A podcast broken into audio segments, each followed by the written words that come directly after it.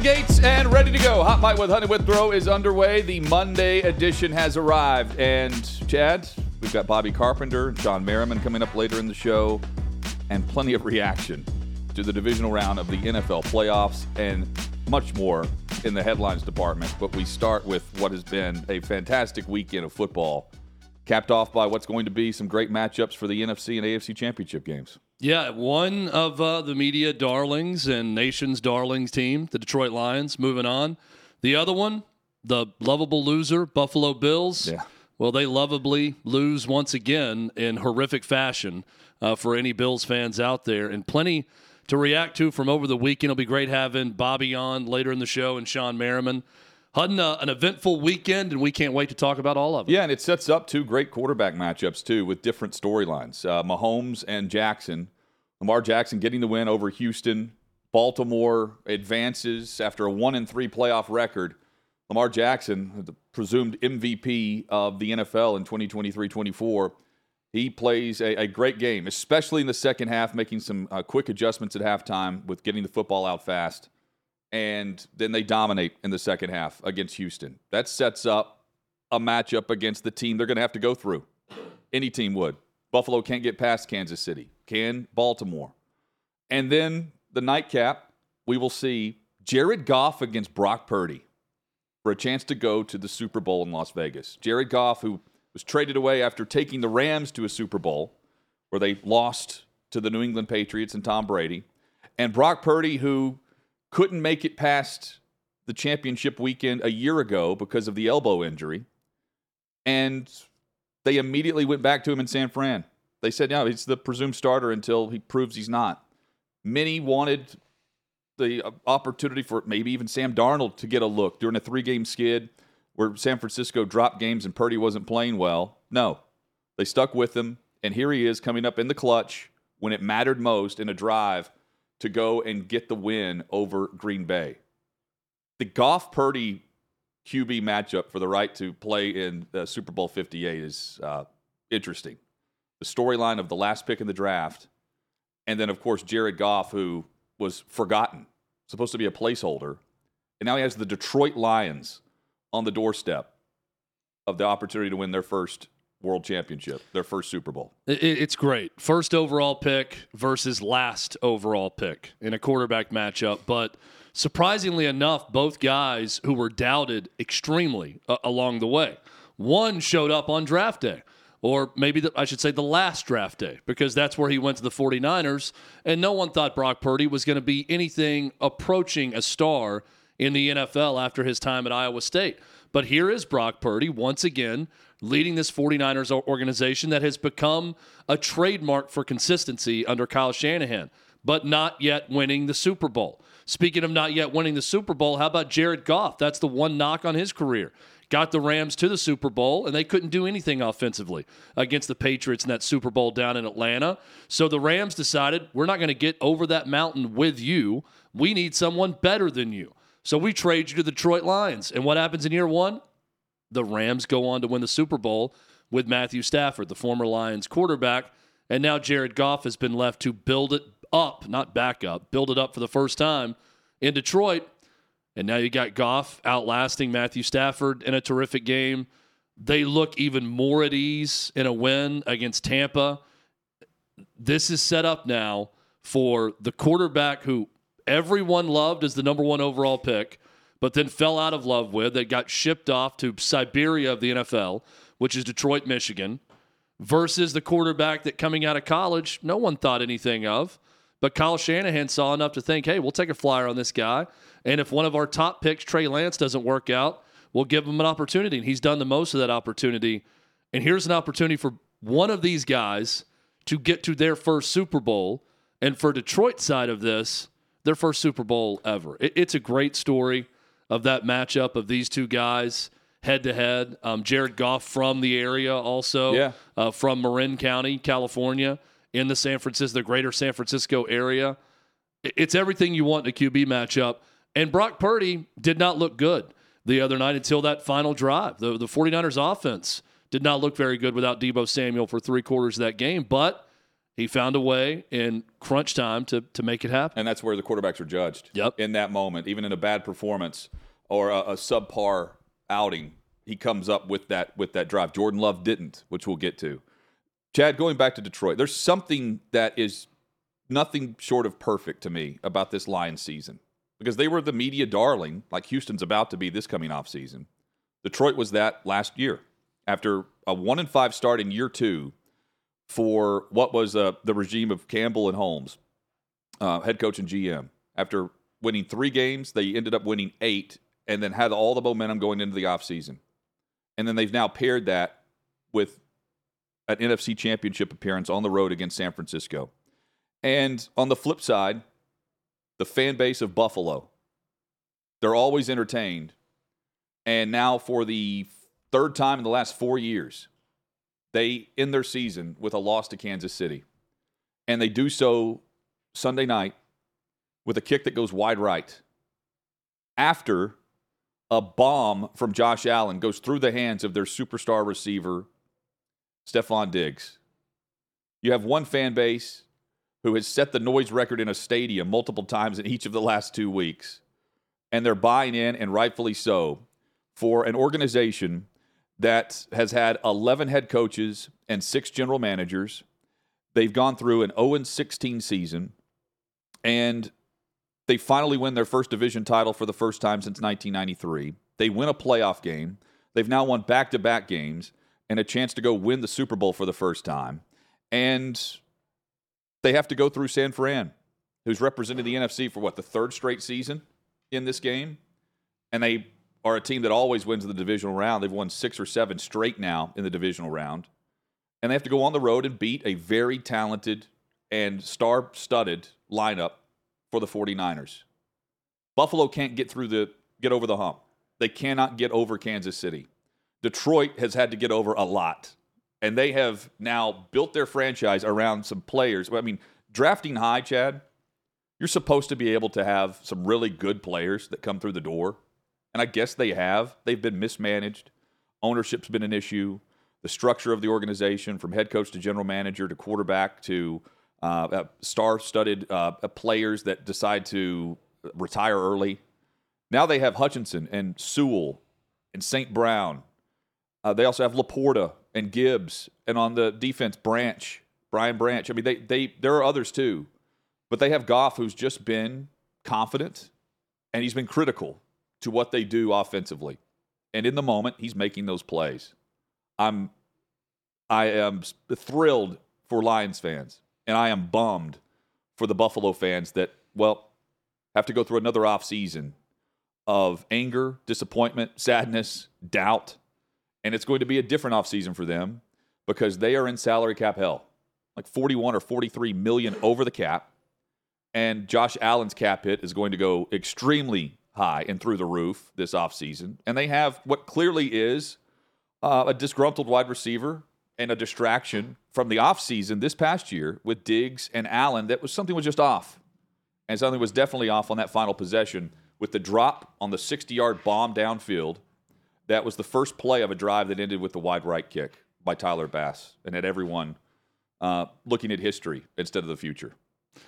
Yeah, Khalil Shakir looks like the star receiver for the Buffalo Bills, and that's a problem for the Bills because Stefon Diggs should be the star receiver. They have not been on the same wavelength. You mentioned that drop late, but I'll go to a play after that even where they got a chance to win the game if he throws it underneath to a wide open Stefon Diggs, and instead he's looking deep down mm. the field for who? Shakir, who came up with that big touchdown earlier, who became a star for the Bills in these last couple of playoff games. Now he's – affected a little bit by bodies around him, throws short, or that would have been a possible win for the Bills. I, I want to go back to before that, though, even w- with this this Bills team. That fumble by Josh Allen. My oh my, how different the narrative is. Yes. If yes. they if the Chiefs recover that fumble and not his own offensive lineman, because now the blame goes to the missed kick. And everybody's going to talk about Tyler Bass wide right again for the Buffalo Bills. Two words no Bills fan ever wants to hear again, and that's all they're thinking about today. But if Josh Allen fumbles there and that's how they end up eventually lose that game, it's a lot more talk about Josh Allen. Josh Allen was terrific in this game for, for the most part. He bailed them out a number of times. That touchdown throw to Shakir was uh, miraculous. I have no idea how he made that thing happen. And when he caught it in bounds, I was blown away. That was Josh Allen. It took a Mecole Hardman stupid play of trying to extend the football at the goal line to give them that opportunity. But they had the opportunity and they came up short and they couldn't make that the biggest play that sort of microcosm of everything, not the drop by Diggs, but to me it was Allen not first looking at Diggs the whole way and missing him wide open and instead of electing to throw it deep down the field to this guy who was a complete no-name coming into this season that had a chance at it but threw it a little bit short. Josh Allen is Peyton Manning. That's what I really feel about this guy. He is this generation's Peyton Manning. Not from a play style t- standpoint. Peyton Manning couldn't run the way Josh Allen could. Josh Allen isn't quite the processor of information the way Peyton Manning was. They're different quarterbacks, but their trajectory, I believe, I really do, Bills fans, I believe this, is on the same path. This guy will win a Super Bowl and probably more than one because there was a time in Peyton Manning's career where everyone said he can't beat Florida. Couldn't get couldn't do that in college. He's never going to beat Brady and the Patriots. Not going to happen. Not even going to get to a Super Bowl. And what eventually happened was they had a big comeback against the Patriots in an AFC championship game. Colts got to a Super Bowl, won it. The dude went on to win two Super Bowls for two different organizations and play in two others over the course of his career. I could see Josh Allen having a similar trajectory. And keep this in mind also. Josh Allen has won five playoff games already. This is his sixth year. At the conclusion of his sixth season, Peyton Manning had not won a single playoff game yet. Josh Allen has done some things. He hasn't done the ultimate thing yet. But call it hope against hope, blind faith, whatever. And I know Bills fans are struggling right now. I believe Josh Allen's going to win a Super Bowl. I think that is going to be his team and this Bills team destiny eventually. And it reminds me a lot of Peyton Manning of a generation before. And Mahomes is his Brady. That that's the mountain they've got to get across. They've got to find a way to beat the Chiefs and Mahomes. And Hutton, we know how difficult that is for anyone in the AFC. Yeah, I mean, but the you go through Buffalo to get to Kansas City is is what we're seeing. But then Buffalo, whenever they're knocking off the the contenders, they can't be one either because of what Kansas City has done. It it was uh, another this season where in the regular season Mahomes has had a thousand less passing yards, 12 fewer touchdowns in the regular season compared to last year. Last year, he didn't have Tyreek Hill either. Still threw for 5,000 yards in a season. Uh, what they're doing in KC really starts on defense. Uh, Mahomes comes up big, but I thought the the, the two uh, comparisons defensively for these franchises the Bills are old, they rely on speed more than size, and by and large, that's okay whenever you're healthy. I mean, they went in with four healthy linebackers, all back. Milano's their best player, and he's hurt. And whenever you're relying on speed and your top tier guys are injured, what do you have left? Well, KC, meanwhile, by the way, they're older. KC, meanwhile, young, fast, and a, bit bigger, and they rely more on the, the pressure up front on the defensive line. That to me was a big difference in how Kansas City was able to put up the points that they did uh, with the 27 instead of an offense that looks like they can barely get three touchdowns. Mahomes was really good. So was Josh Allen. He's been really good in the postseason. Really good in the postseason. 10 career playoff games. He has 27 touchdowns to four interceptions. They are five and five with zero Super Bowl appearances. That's due to Kansas City. That's also due to the Buffalo Bills because this was the year to bust down the door. Yeah, especially with a home game. You've got KC on the road. You have an offense that was starting to pick up the pace, but also a, a team that was winning in different ways and has been in a postseason mode now for a few weeks now, having to make sure they made the postseason. And it was a Chiefs team that's just different, structured in a much different way than they were a year ago. And they still couldn't do it. And it really just, Chad, they went to Diggs a couple other times on that same drive. It was a long drive. Diggs was just off the mark. He wasn't getting separation close to the quarterback. Allen and, and he was just, they were just not in sync. And it starts on that bomb where you, you see Allen, he's that I don't know if he makes a better throw in his career. That nobody will remember. Yeah. It was on the mark and it was a bomb.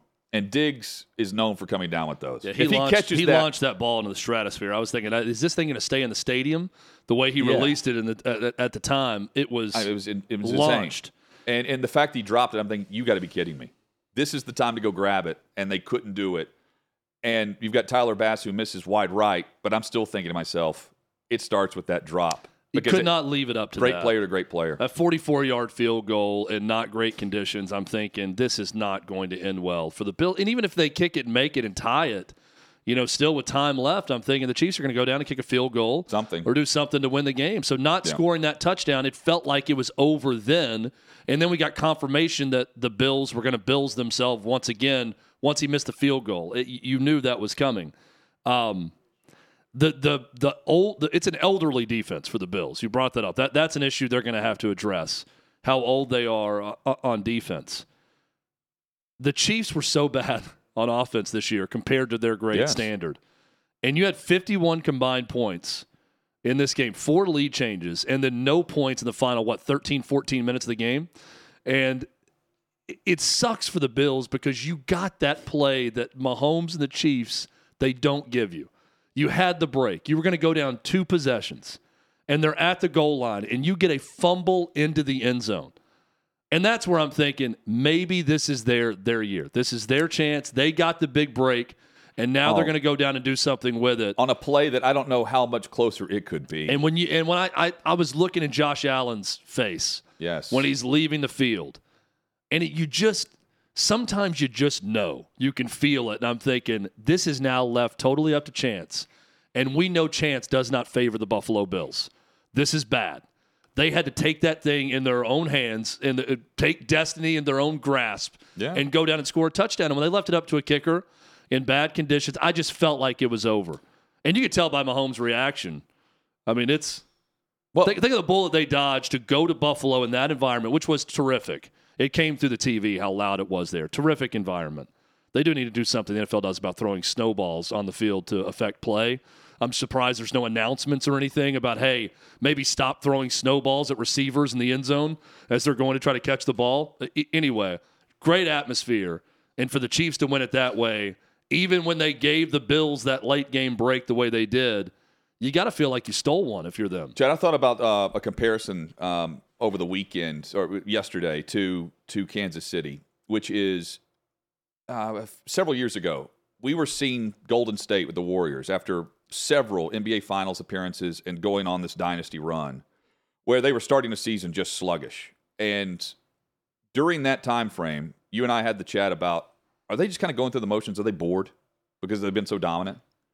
I think while KC has not been bored with it, they've had reasons to change a narrative with trading away Tyreek Hill.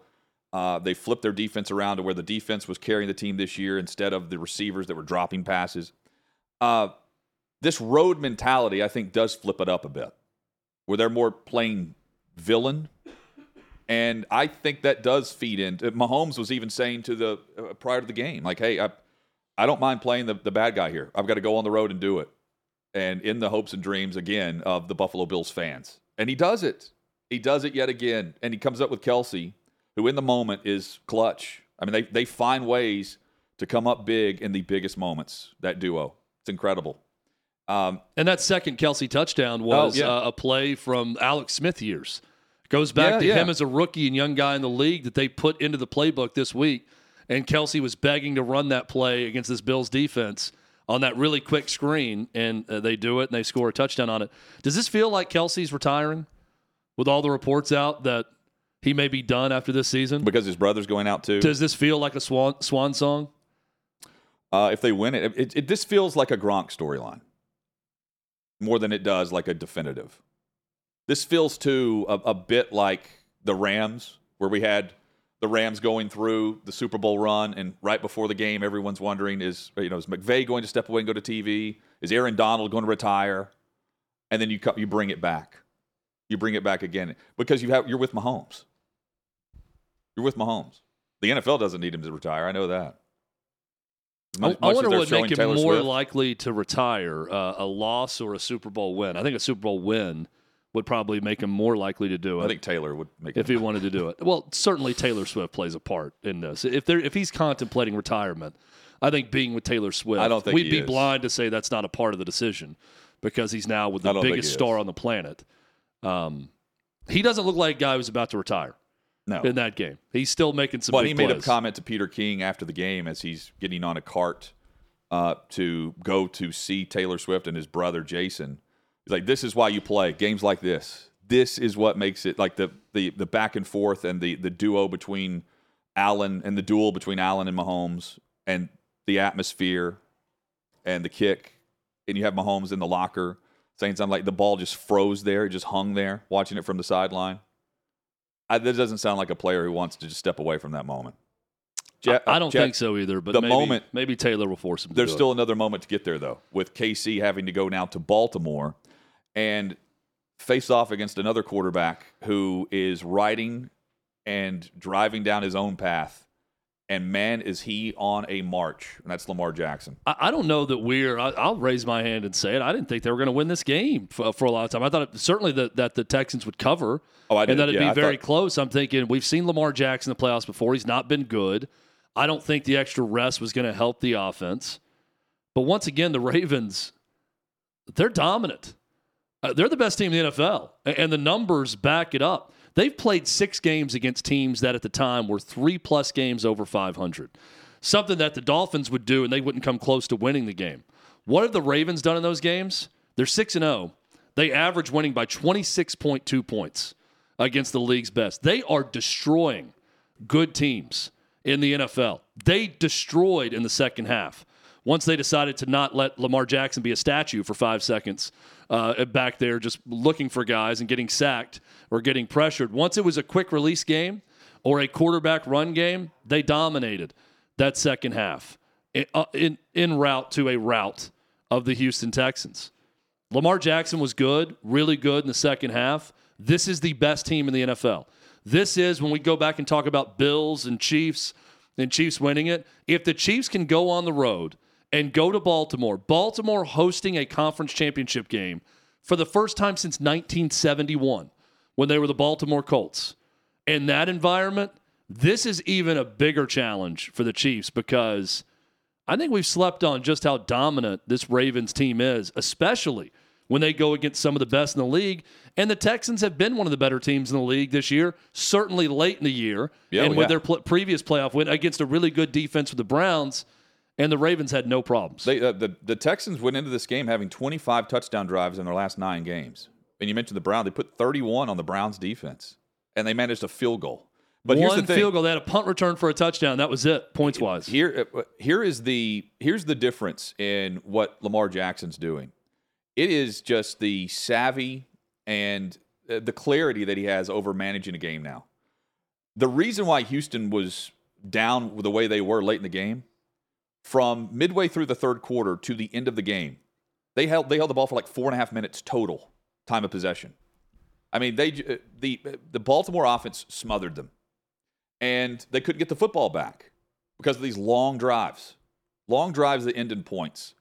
And you mentioned the- adjustments that they made with holding the football and, and what uh, Lamar did at halftime. He told he he, he said, "Hey, let, let's."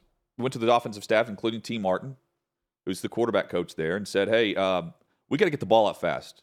They were looking at the numbers. He was averaging three and a half seconds per attempt in the first half against the Texans, and you're right. It felt like he was holding it for seven seconds back there in many cases. They wanted to keep him in the pocket and, and exploit uh, Houston's secondary that they felt they could get after. What is which what is the best receiving corps that Lamar's had in Baltimore?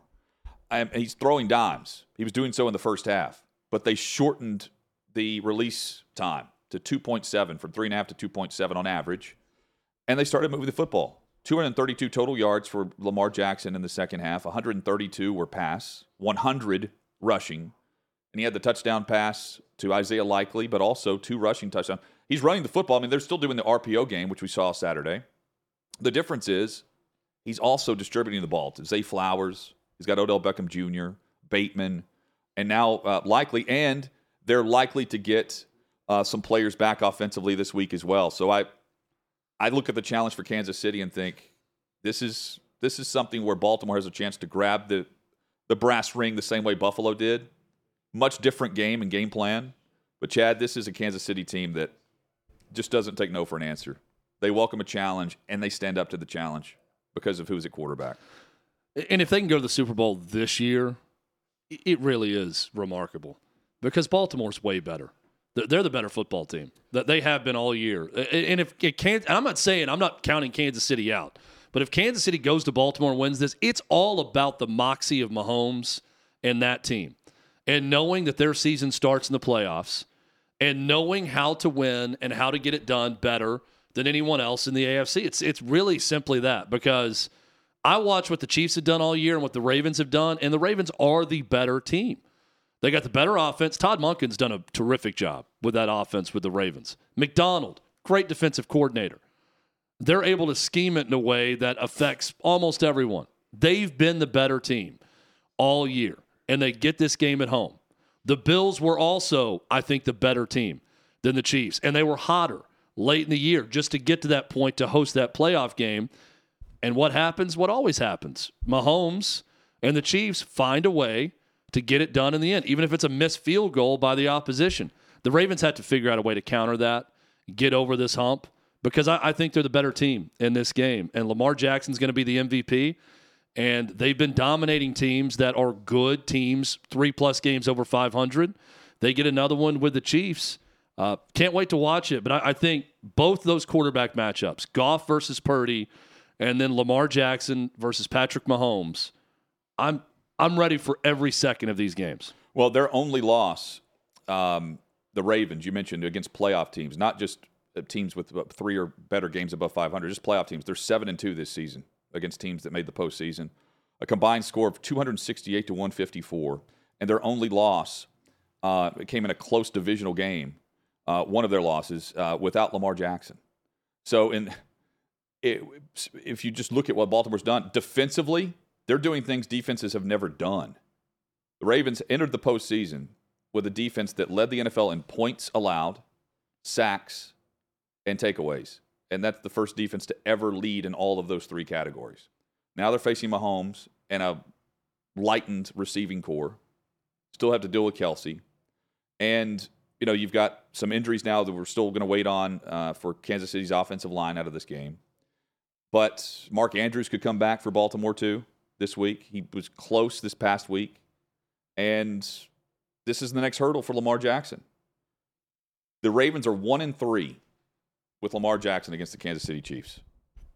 And that was the one in three playoff record that everyone pointed to going into this past week for Lamar Jackson. This is the new narrative now, the next hurdle.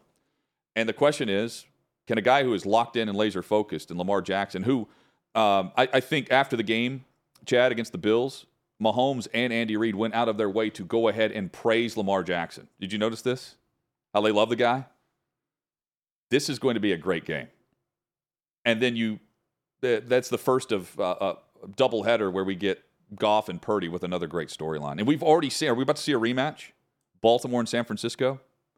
Because everyone jumped on the Ravens bandwagon when they went to San Francisco and left with a big win. Well, this time instead of John facing his brother, he'll be facing Kyle Shanahan. If they, if it's 49ers Ravens again, it could very well be. How about this stat? Mahomes, 8 and 2 in the playoffs when trailing by 7 or more points in a game. Kansas City, 8 and 2 with Patrick Mahomes at quarterback. And the last 13 AFC championship games have either featured Patrick Mahomes or Tom Brady. Well, Mahomes, I wanted to bring that point up where he said, I'm comfortable playing the villain, or he knows he's the villain when he goes into Buffalo in a game like that. He better get really comfortable playing the villain because he is going to become Brady. If this team that struggled all year offensively finds a way to get it going yeah. in the playoffs and wins a third Super Bowl before he's 29 years old, he's on a Brady and even better path at that point. That's the path he's on, is winning six, seven Super I mean, what what is in line for Patrick Mahomes if he gets his third Super Bowl ring this year of all years? Uh, the sky's the limit. So he's only going to become more and more of the villain to everyone else in the NFL because of that success. Brady embraced that role. He loved it. And then by the end of his career, he was more of a likable figure, kind of the granddad of the league. That could be the same path that Patrick Mahomes is on right now. Another crazy stat that I saw, and I think I'm, I'm remembering this correctly. Matt LaFleur losing a fourth quarter lead in a divisional round game. In the divisional playoff round, Matt LaFleur has now done that twice. He's two and two when leading going into the fourth quarter. Andy Reid and Bill Belichick are a combined 17 and 0 when leading Wow. at any point in the fourth quarter of the divisional round combined. And LaFleur's lost it twice in that game. And this is Shanahan's first win when trailing by five or more points in the fourth. Is that right? Did I read that right? That's crazy for Kyle Shanahan. Yeah. How about okay? How about 17 and 0 though for having a lead at any point That's- in the divisional round for Reid and, and I mean, you just, Belichick? you, you just get to think about the Never lost a lead. You're not gonna. You don't have to worry about it. They- Yeah. Okay. This is. Let's go to the the losing quarterbacks here this weekend. We've been we've hit on Josh Allen. C.J. Stroud is going to get back to a moment in the postseason where I think he fully takes advantage of the moment. He's that good. He's a big game quarterback. Um, he's also younger than the guys we're about to bring up. Baker Mayfield and what Tampa did and the way they played this game, I think they're going to get back to this moment. I think they're going to try to run it back, and they're in a division where, I mean, it's a toss up, and normally if you win that division, you don't win the following year. It's been a while since we've seen a team go back to back in the NFC South, even in a bad division. But the question of Jordan Love, he had a nine game stretch. He had 21 touchdown passes and one interception over a nine game stretch going into this game. I don't know how that guy with that stretch makes the throw he made or attempts the throw he made that ends the ball game across his body and throwing into an abyss. I don't know why he did that. With the ball, a chance to go and take advantage of either tying the game or winning the game. I don't know uh, how much confidence they're going to have in Carlson, the kicker, to tie the game after Purdy drove down and got it. And he'd already missed previously to extend the lead. But man, what a moment that was missed right there, trying to make something happen. And I think the pressure of the moment got to him. The ill advised throw, which as soon as it left his hand, it- what is he doing? What are you doing, Jordan Love? Don't make that throw. Don't make that throw and make LaFleur lose another game where you've got the lead. and they're the youngest team in the NFL, but they they only have one more year left of that great situation where he's on his rookie deal. Next year is his fifth year in that contract. So while it seems, hey, this is a team that's windows just open up, I believe that, but it's going to change cap wise once they have to give him the money he's about to make. And I think Jordan Love's about to get a big contract after this next Yeah. year from the Packers to be the guy. But uh, make hay next year. They did a good job this year. Uh, on Thanksgiving morning, no one woke up thinking the, the Packers were going to be in the divisional playoffs, leading the No, 49ers on the absolutely road. not. You're right. With a chance to go to the NFC Championship game. So they did a good job this year. They need to make hay next year. Big Red watching on X writes in uh, talking about Patrick Mahomes and says you either die the hero or live long enough to see yourself become the villain. That's Mahomes' trajectory Yeah. at the moment. He is. He's becoming that. It's not because people hate Patrick Mahomes, uh, you know, or they they want him to fail because of who he is or any of that. It's because people get sick of seeing the same team win all the time. It happened to Brady. It's happened to everyone in, in sports. If you have enough success, that's where Mahomes is heading. And I, I think just like Brady, he's going to be fine with that. I think he's driven enough and competitive enough that he will find a way to be very comfortable not being the darling of everyone, wanting people wanting to see him do well. He'll thrive on people wanting to see him fail also. How about the teams playing at home? They're eight and two in the postseason. Playing at home certainly has its advantages. The two losses, the Dallas Cowboys, who had won 16 straight, and Buffalo, who's eight and one at home this year, couldn't get it done. What was it like, Chad? You've got family members. Did you hear from them? yeah, my, my brother-in-law went pretty silent uh, after the game, which I, I, don't, I don't blame him. We were on the, the family group text about it, everybody pulling for the Bills and commenting here and there during the game. Um, he's he's better today. He I, I, I've mentioned it, it's an optimistic bunch, believe it or not. Uh, I think they're forced to be right when you're buried up your waist in snow half the year and you're losing on wide right field goals all the time. You have no choice but to Right. hopefully be optimistic about the future. And I, I am optimistic about Josh Allen. That, that's the key thing for the Bills. They've got the quarterback. That dude's awesome. The- They're going to eventually get it done. It's going to happen. I feel that for the Bills, but man, was that a missed opportunity well, to have window, that Chiefs team on the ropes and at home in that environment. And it, it, to- it to me, it's not about the missed field goal. It's about the missed Stefon Diggs wide open, Then you had a guy in the end zone that he was throwing to, just threw it short. That opportunity to not go down and score with the ball after being handed the football on a fumble into the end zone, the most punitive play in football, fumbling it at the goal line. And if it goes an inch forward and not an inch backwards, you give the other team the ball at the 20. They got that break and then couldn't capitalize on So- it. That, that's what's going to haunt this team more than anything else. I, I find it. I, I do smile at the fact that all of a sudden, um, when you consider the two teams involved and the moment, that all all of a sudden they're going to consider changing the rule of fumbling through the end zone and an automatic touchback. All of a sudden, because it's Mahomes and Allen. We've seen this. It happens once or twice in a, a season where the local media, the local shows are covering. This is a too punitive of a rule that affects uh, one team much greater than the other. Fumbling before you reach the end zone, going through the end zone out of bounds. Uh, all of a sudden, because it's Allen Mahomes and it's Kansas City Buffalo, where they've changed a rule already uh, for an overtime policy. They weren't changing it prior to that, but as soon as it happens in a window where they've got greatness right there, they're going to change it. Maybe they do. But I think the issue regarding this potential change, though, that they're going to consider is what alternative rule are you putting in? So if you do fumble, are you getting the, the ball at the one where you fumble through the you end can't zone? fumble forward. I guess it's just a. It's All like right. going out of bounds, but if you fumble it forward into the end zone, then you're just it's where the ball was fumbled. Instead of just automatically, you know, awarding possession to the defense. I, I, I don't like the rule. It is too punitive. Uh, I, I understand all that. I'll say this though about it. This is the unintended consequence of this that I won't like if it happens. Okay. It gives you no deterrent to just go crazy around the goal line That's with trying to extend right. that thing in the end zone. And I'm talking like guys getting hit by two dudes on fourth down and just launching the ball into the air forward, uh, you know, not caring about dropping it at all, where the ball's almost being thrown out of the end zone at times. Not even on fourth down, second down, third down. You get close to that thing, you don't care one bit as long as that ball's momentum is going towards the end zone, because at worst, you're going to get the ball again right there at the goal line. I don't like that. Because if you're going to take the ball into one hand, or you're rolling over a like like the the photo we're going to show you of Mecole Hardman rolling down on a body, butt going to the ground, I'm going to extend the ball Look blindly behind my back. There should be a deterrent for that. You don't do that on any other part of the field. You do it around the goal line. And right now, the deterrent is well, if you fumble doing that and it goes in the end zone, that's a big time penalty for your team because the other team's going to get the 20 instead of you having another crack at it from the goal line. So I don't want to see that part of it. And I do, I, I, I don't mind it as much when I see someone dumbly on, uh, in a dumb way, on something that's not fourth down, trying to extend the ball in the end zone. They should be punished for that.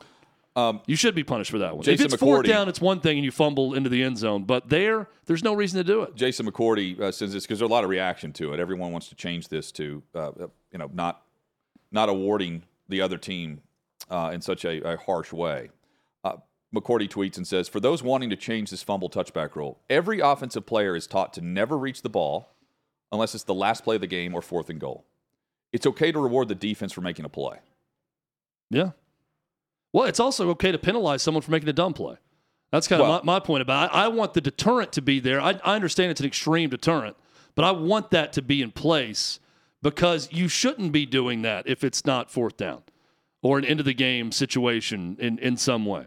But the you know There's you- no reason to do it. if you uh, grab a face mask, if you uh, chop block, if you, you know, we can say whatever, helmet to helmet, uh, you may get ejected from the game if it's that intentional, but you're not giving possession to the other team.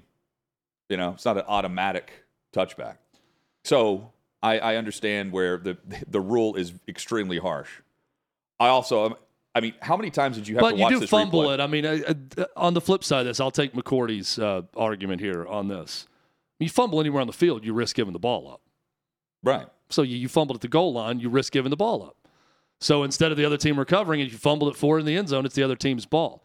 I mean, it's not completely out of the ordinary. I get what you're saying. If there's a face mask, it's not an automatic turnover, everything else. But when you throw the ball in the air and risk interception, if it's intercepted, you're doing you fumble the ball in the 50, If the other team gets it, it's their ball. You fumble the ball at the one. If they recover at the one, it's their ball. So it's the same difference Watch, there. watch the NFL change something now. But every practically every rule benefits offense. Offense is way down this year. I mean, there's some really bad offense. Practically every rule benefits the offense.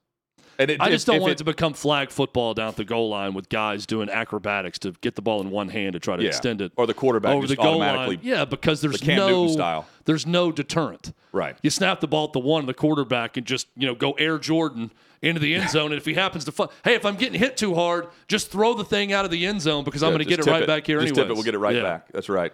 Ratings massive for this game. We'll tell you about that. Plus uh, alphas and betas of the weekend. And unfortunately for the ratings, people had to hear Tony Romo again because he was bad. And I don't know what the hell's going on because he knows those two teams. He was Yeah, bad. something's Something's off. something's off between that pair, and they're uh, they're about to call the Super Bowl. That's next on Hot Mic.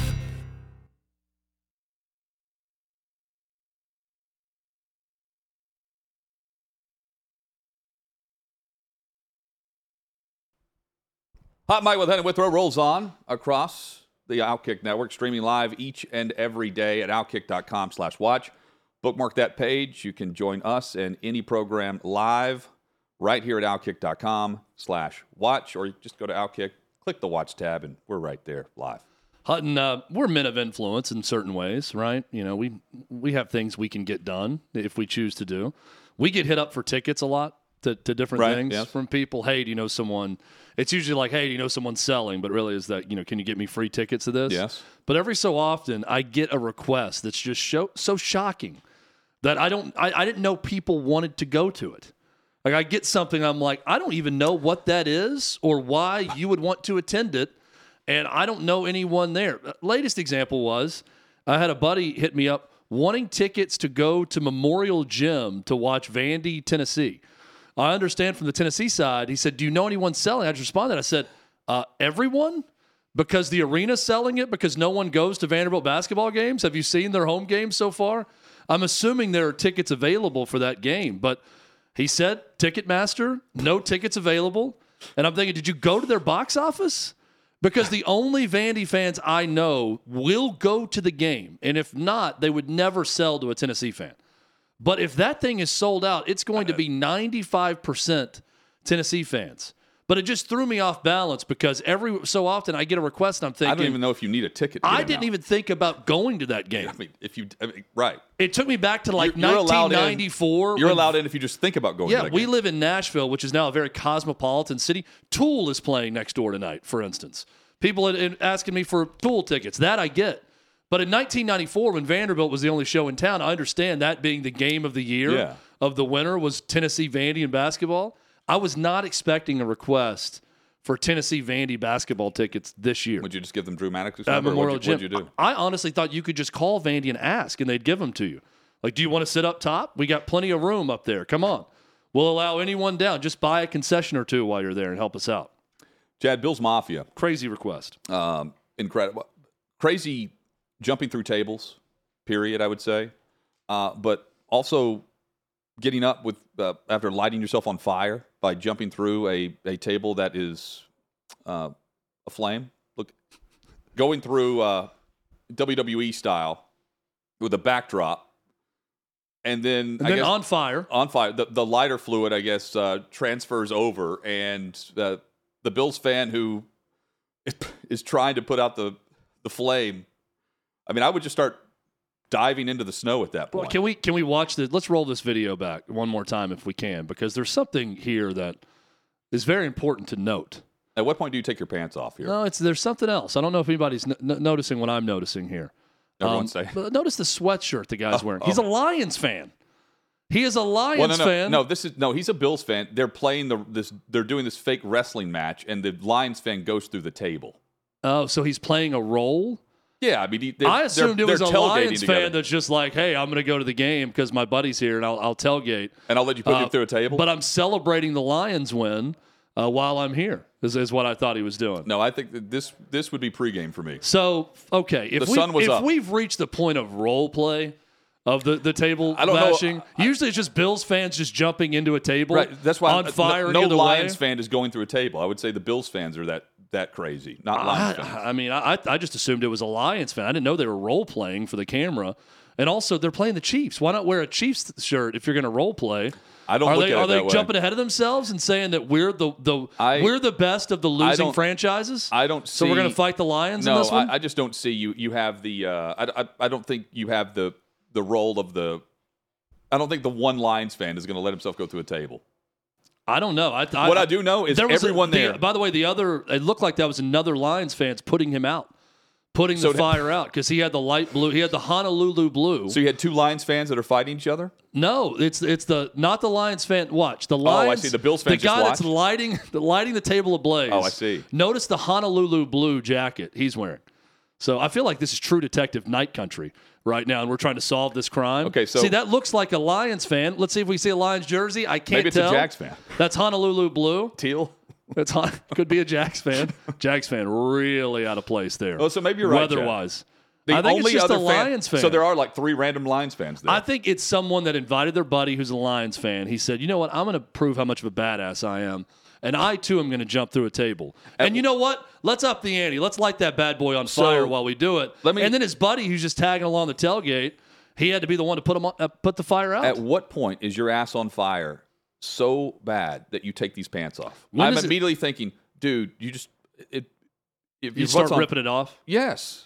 Well, also, Watch how he's like he's moving around When- so quick. Like in I weather understand in weather hot. like that, in weather like that, when does it stop feeling good to have your ass on fire? Because you know the Watch first it. sensation is joy. watch, watch it. If you're that cold, right? If you're that cold and outside, the first sensation of your ass being on fire is that of joy. Because you're happy to be warm in any way possible. So at what point it, it took him a, a He better be numb. to be oh man, that's actual flames. And then they went crazy and he did the stop, drop, and roll, and He better be to numb tackle him and all that. Period. All Oh, they're definitely numb. Also, the- the I mean, amount of people numb. We don't hear about the watching. injuries with this too, because I see if I jump off just uh, uh, most Oh. of these guys are some of them are in their twenties, but most seem thirties, forties. Never an age you should jump off of a high anything high Yeah. onto a table. But if I jump just off a truck through a table, I'm going to feel it for a few days. You're going to feel like you were in a car crash. But we I never think so. hear about the injuries that happen with Bill's Mafia. Never. Yeah, you feel like uh, Johnny Knoxville at that point. I mean, I Sore. again, the the Lions fan part of this threw me off. Uh, how long it takes until it doesn't feel good anymore when it's that cold and you're on fire. So many questions for Bills just, fans. just uh, his reaction alone would tell me that he he felt it immediately. yeah, it was And one quick. person was helping him. It was pretty quick, and it was the guy in the Honolulu blue jacket. It was the other Lions fan. I love. I really Lion- hope it's a Jags fan. I love now. that Lions fans thought, you know, I'm feeling really good. My team just just won. They're going to the NFC Championship game. Light this table on fire for me so I can jump off this truck onto it. Do we think he went to the game? Oh, I think he probably went home with a lot of regret and didn't go to the game. Well, all the Bills fans did though. He went home with uh, a scorched rectum and a lot of regret. Those are the only two things that guy went home with. for the first time. Definitely didn't go home with any women. I can guarantee you that. Just a lot of regret. Not many women in this in this group. It takes a didn't say- special woman to watch a guy a jump through a lit table and say, "That's my guy." You know what? I love this man. See that dude over there in the Lions sweatshirt from 1989? Look like we talked about Sports Thursday. That looked like a Sports Illustrated giveaway sweatshirt. If the Lions ever won anything that you'd get for a subscription, and he jumped Oh, through that the table. it did. You're right. Uh, he's certainly pleased with no matter how he feels today. He's certainly pleased with Jared Goff, our first alpha of the weekend. Um, just how comfortable the guy seems in the moment. He's got Lions fans chanting his name now prior to the both games. And he said he told the, the broadcast crew prior to the game, when, when the wild card weekend game, whenever he heard his name being chanted by the, the Detroit fans, he said, "I just got really relaxed, like I was into it at that point. Just very, it was cool. Instead of feeling the pressure, he enjoyed the moment. And now he's leading the team that allows Lions fans to believe in the moment. I never expected this from him. He gets traded. What'd you call it, uh, Chad? The uh, the the hellhole of the NFL, traded away from Los Angeles, Siberia. Siberia. NFL Siberia. I mean, Matthew Stafford had to be traded to go win a Super Bowl, It's a gulag. and Jared Goff now is a game away from taking Detroit to their uh, have a chance to win their their first championship.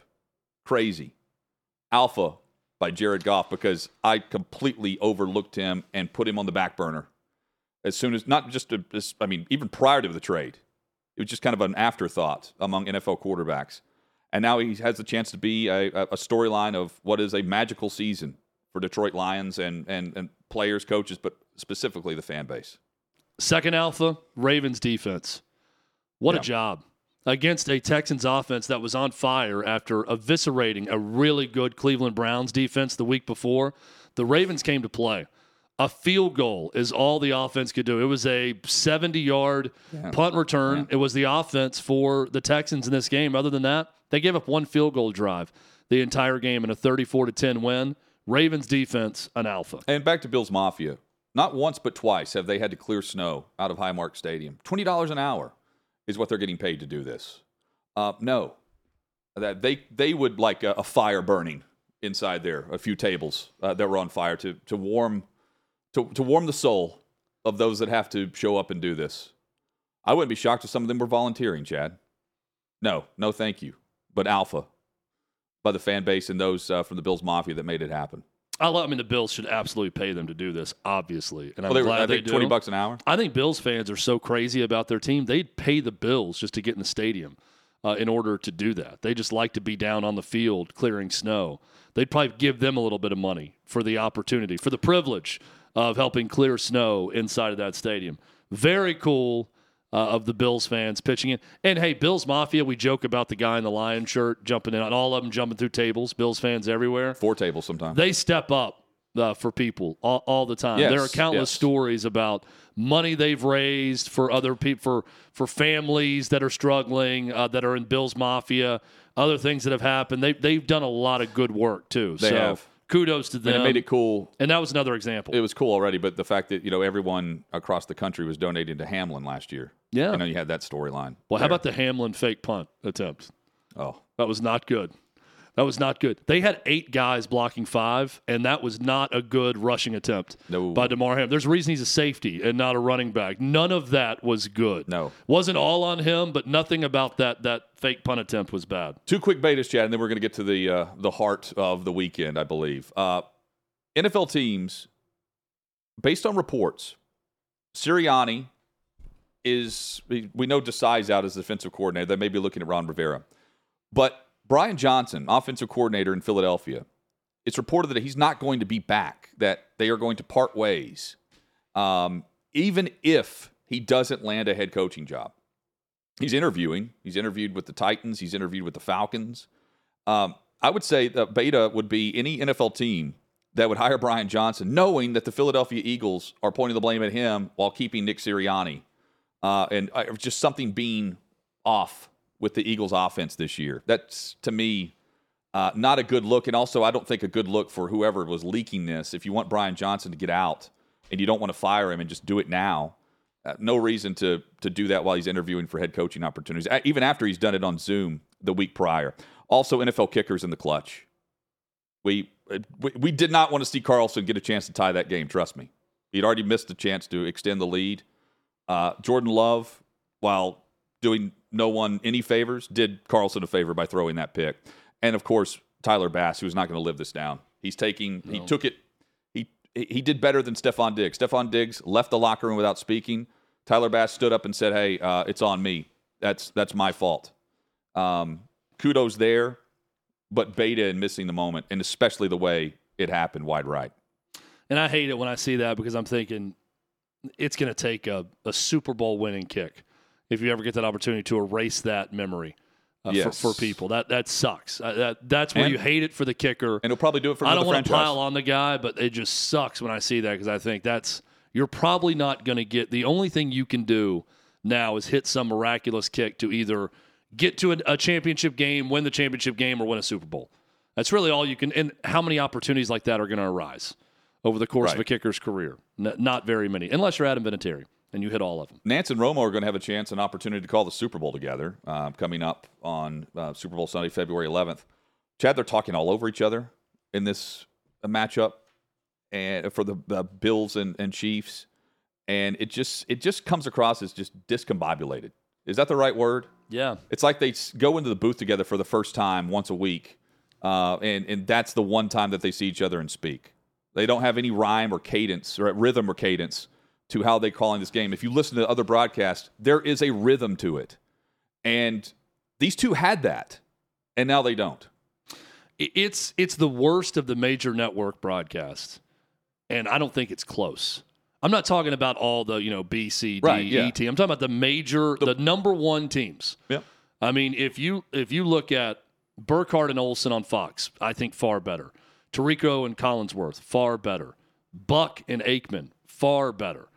And it has nothing to do with Jim Nantz. Jim Nantz is still Jim Nantz. He's very good.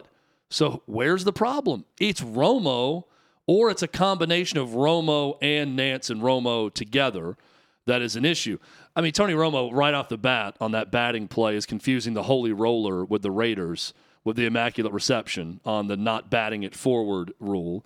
That's strike one. It's just, it's all off. And when I'm watching a broadcast, and my first thought that every time Gene Steratore speaks is Gene Steratore should be the color guy, not Tony Romo. That's a problem. They're bringing Steratore into the booth now consistently for a reason.